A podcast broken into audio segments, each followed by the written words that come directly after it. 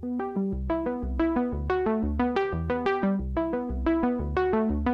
hello, Millennium listeners. My name is Connor Tui. I'm very happy to be doing another episode of Millennium Live here today. We've got a great episode for you and our HR assembly. Uh, we have a great sponsor here, Visier, which is the uh, a leader in people analytics, and I'm very excited to talk people with uh, Paul Rubenstein. He is the chief people officer at Visier. Paul, welcome to the podcast. Thanks, Connor. Welcome. And uh, we're not um, the a leader; we are the leader in people analytics. So, uh, and we've actually been fortunate um, to help invent the category and see this um, from its uh, humble beginnings. So it's been great not just to watch Visier succeed, but people analytics as a whole, as well as the changing the way everybody uses people data. So that's that's been a real benefit. Well, that's awesome. And that's exactly what I want to talk about. And as the leader in people analytics, let's uh, jump in to people analytics, shall we? So Sure. I know I, you have some questions prepared, right? I do, I do. So to kick things off, I want to ask you what you know what will CEOs and leaders of organizations expect from their HR department and their HR leaders in the next two to three years? You know, I I, I think there's a there's a big shift that's happened. CEOs have really held HR accountable for things that cross culture like engagement as well as the traditional things like how are we managing risk how are we managing books and records are we able to fill jobs on times the blocking and tackling of HR. But more and more, they're looking for HR to show up and provide insights. And not just like a couple of pretty graphs and charts that the C suite level, because HR does a pretty good job of that. Mm. But really being able to, you know, unpack the data in ways that business people can consume, um, who aren't specialists in HR. And really, they're looking for HR leaders to help elevate everyone's decisions that they make about people so that, you know, when there's hidden treasures, we find them. When there's waste, we understand it. And it really goes beyond engagement into productivity. So they're looking for HR leaders who really can link business strategy with talent decisions and help unpack those talent decisions from concepts into day-to-day choices that employees and people managers can make your organization is the accumulation of, of your people so how is the use of people data today changing the way executives manage so so you said something really interesting there you know an organization is the um, uh, is just a collection of people mm-hmm. well i would argue also that strategy and the strategic outcomes corporate performance and the choices you have to make is not just the choice of the C suite, uh, the choices the C suite makes, but the sum of lots of choices that are far away from the C suite. When we think about things like revenue, it isn't one person that makes or breaks the revenue number. It's lots of small decisions every day by everyone who's involved in the sales process. And I think what people data is changing, right? So it is changing um, the way we make and align those decisions. So we're able to take big strategies like diversity or hiring people with more agility or um, being able to um, think about productivity and putting real data, not secret HR data, but mashing together the things that HR has with the systems that uh, where work lives. Everything from um, uh, ServiceNow or Jira, if you're in technology or any production system or Salesforce, you name it, with the data about talent, performance, engagement, uh, network analysis, things like that. Putting it together in ways that a people manager can make decisions not based on inertia or, or, or urgency, but really takes a moment to make a decision that's connected to a bigger strategy because it's data informed. By the way, that leads to a more fair and just workplace and eliminates bias. So everybody wins. Hmm.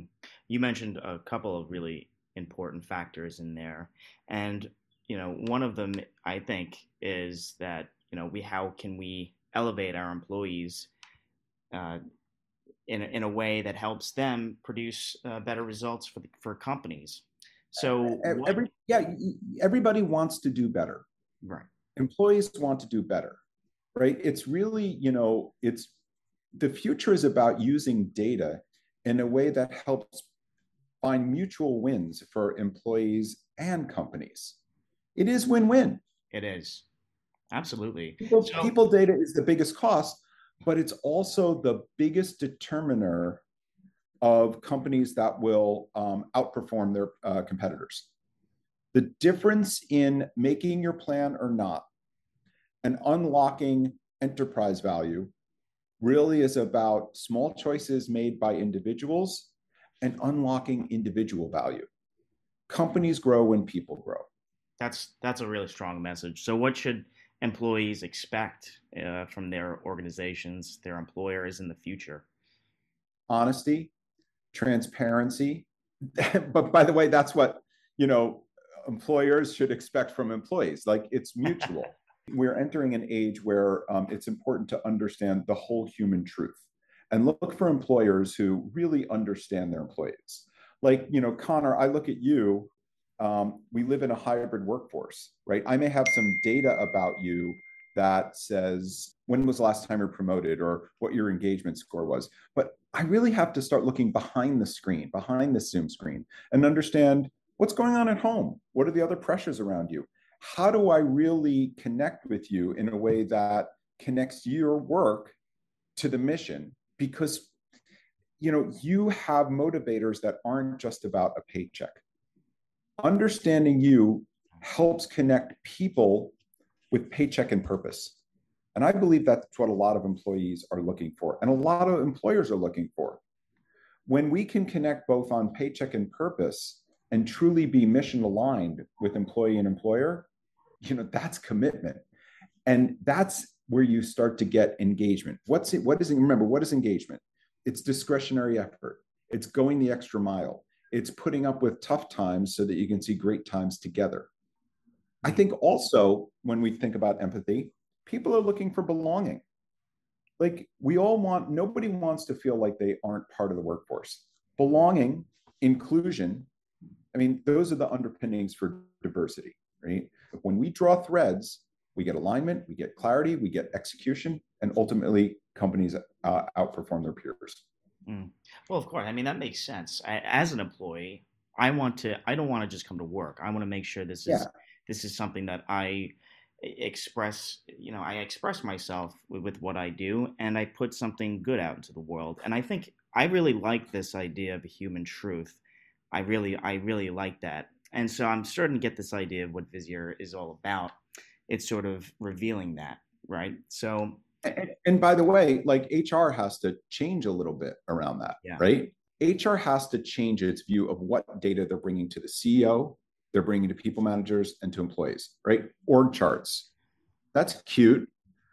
But network analysis, understanding who spends time with who and the strength of those connections, right? Starts to give you a real map of who really connects the organization? Who really is the influencer? Who really has the power and the power dynamic? And man, this becomes really important as we start as we start to respond to change because it's a fast changing world because now we know who to go through because if you've ever you know tried to cascade a message through an org chart it's like a telephone game. CEO has a great idea. They tell a senior vice president, who tells a vice president, who tells a director, who tells the frontline manager. By the time it gets that frontline manager, they're like, ah, man, I just got to fill today's production quota. They don't care right. about that, right? It's really important to understand where messages are amplified and where messages stop. And it's also important around knowledge and connections to your customers too.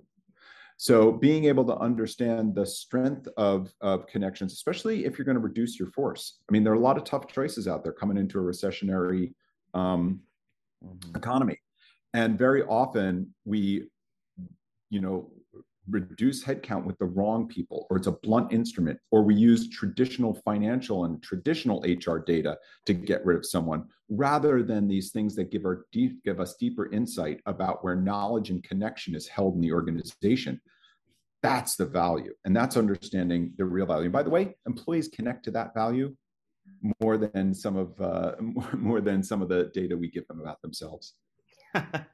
I mean, so th- that people data that's that's game changing for CEOs. Yeah, like like I'm gonna I'm gonna I'm gonna take it one step further. And if you took a look at the data that HR traditionally keeps, the applicant tracking data, the HRIS data, a set of numbers around your performance, a set of changes around your compensation.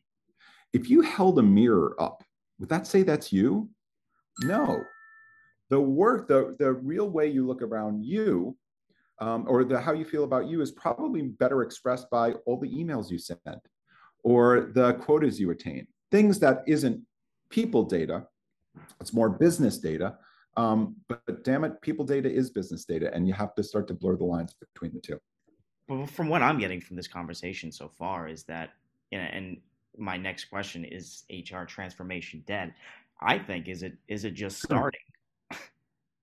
Well, I think it's a second transformation. So if you grew up like anybody who's been through an HR transformation, and stop if you're not familiar with this, you know, this is really born out of, you know, the move for HR to invest in modern record keeping systems. First, they did it with PeopleSoft and Oracle, and then later it went to the cloud again with uh, Workday and SuccessFactors and all kinds of great software that helped HR become more efficient.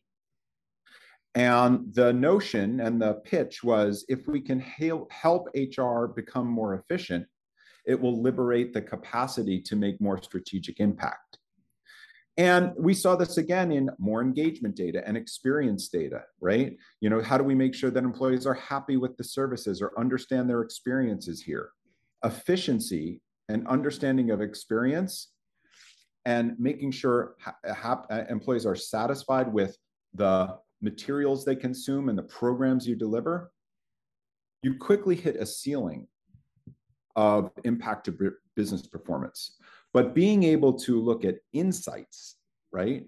Uh, being able to look across both human data and uh, both the data about people that's held by HR and the data that's in, uh, that that's in our um, everyday productivity systems, being able to see those patterns, that's the next HR transformation. Mm-hmm. That's delivering insights not just to executives but to people managers and employees about don't show me a career map, show me who has the job I want and all the jobs they had before um, uh, they had that one. Show me where everybody went from my job, the real experience in data, not just a, a, a set of fiction.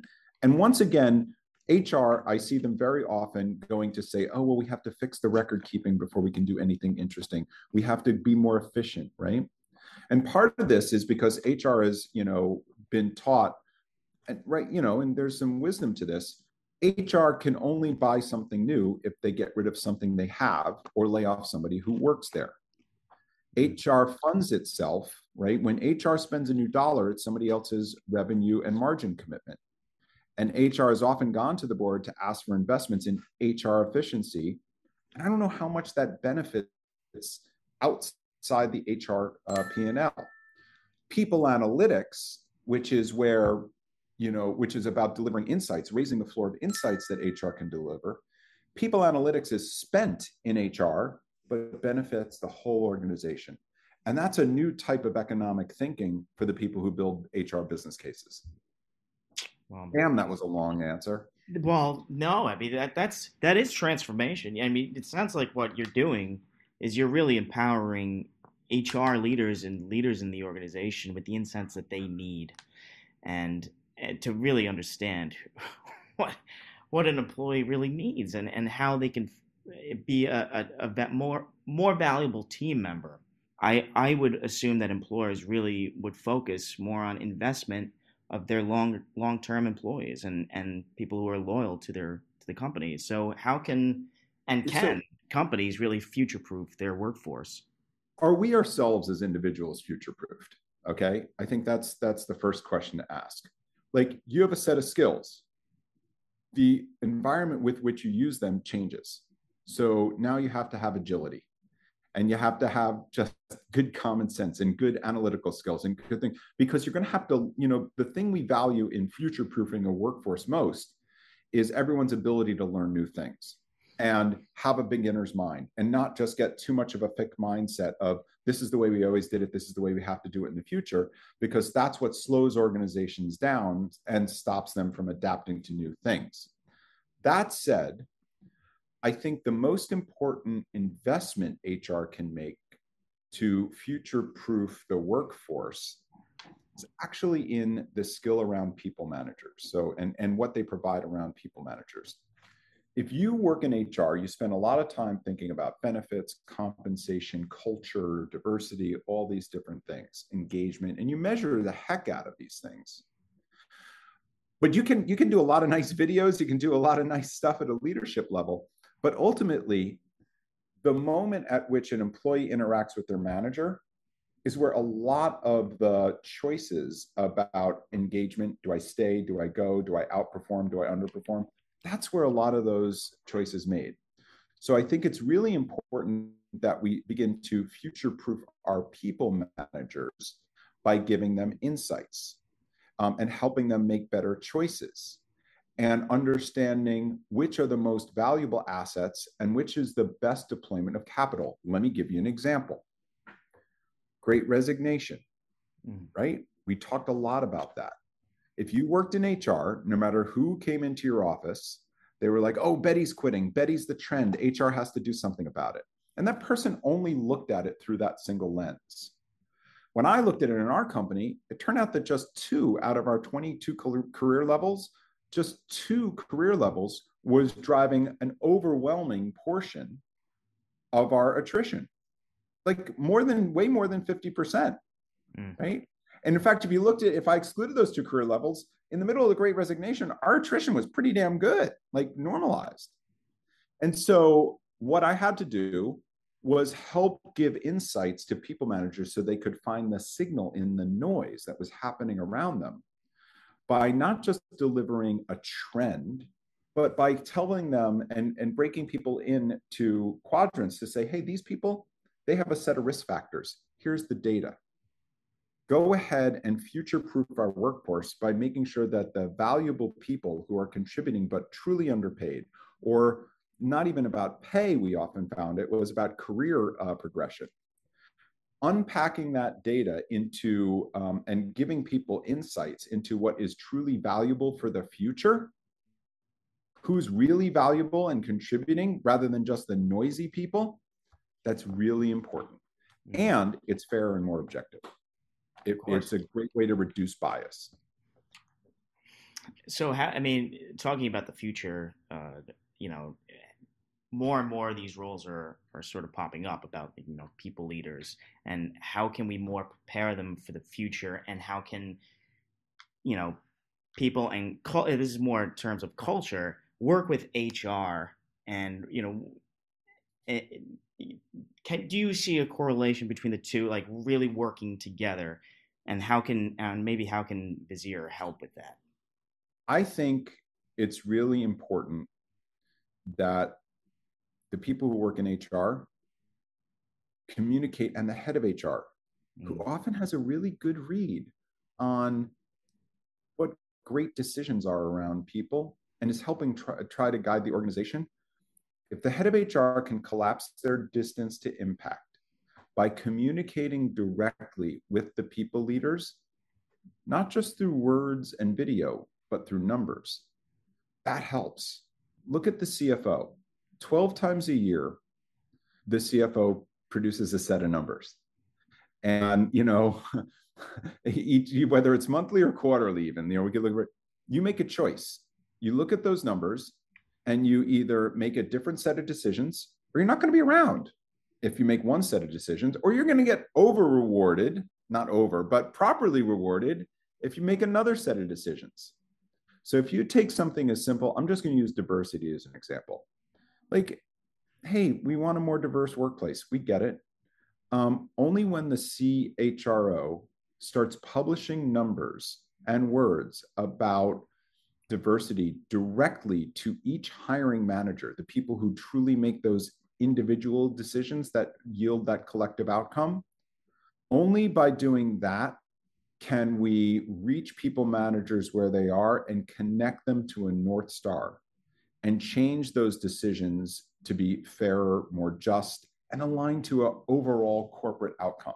And by the way, it isn't just about diversity. It could be about productivity. It could be about location. It could be about um, buy, build, borrow. Whatever those talent strategies are, turning those into numbers and putting them in everyone's hands in real time so that they can connect that decision right in front of them with a with you know the direction the whole company is going to take and connecting small decisions to big outcomes is huge for hr the cfo does it really well. It's time for hr to do it because the data is now mature. All visier does is make it happen easy. Yeah. Well i mean that's that goes without saying now especially with uh, how work has changed over the course of the two years. So, you know, I, that that's a good segue into my last question uh, for you, Paul, about um, diversity, equity, and inclusion and belonging. What's uh, what's the future look like there? What's next for that? Can't have a people talk without uh, uh, mentioning diversity, inclusion. Geez, Connor, you know, we just we just issued um, we just had an all hands this morning uh, where we um, did our second comprehensive survey of the issues related to diversity, uh, equity, inclusion, and belonging. And we really focused on belonging this time around, right? Because you have to have the right environment. We held a mirror up to our culture. We felt like women were underrepresented here. I mean, that's a common theme in tech. Uh, and we set a goal around it. And we started doing this work right before the terrible moments of social unrest uh, and the reckoning that America was having um, and the world was having um, with uh, race and gender in general, right? You you mash up Me Too and and and um, George Floyd, and you know, geez, this was this was a moment where you inside your the four walls of your corporation can't you know ignore what's happening in the outside world. And I woke up one morning and I realized that a lot of people were making pledges and statements. Oh, we're going to fix this. Think about the companies that put up banners pledges and statements are nice, but I believe that data will light the path to accountability and change. And it's only when you start to publish data and share data and talk about data, not in a punitive way, but to hold up a mirror to the decisions we make. Again, not just about diversity, but about any decision about people. Only by holding up a mirror to those decisions to see how do they align with the rest of the people around me, the values or the goals that we've talked about, or what's really important to my community? I think creating a rhythm of that data, that's what drives accountability and change. And so, what's next for DEIB? I think organizations uh, are going to have to show and measure change. We starting to see it in the way the SEC is asking for uh, disclosure uh, around human capital. We're going to see it more and more and more. Let's see the data.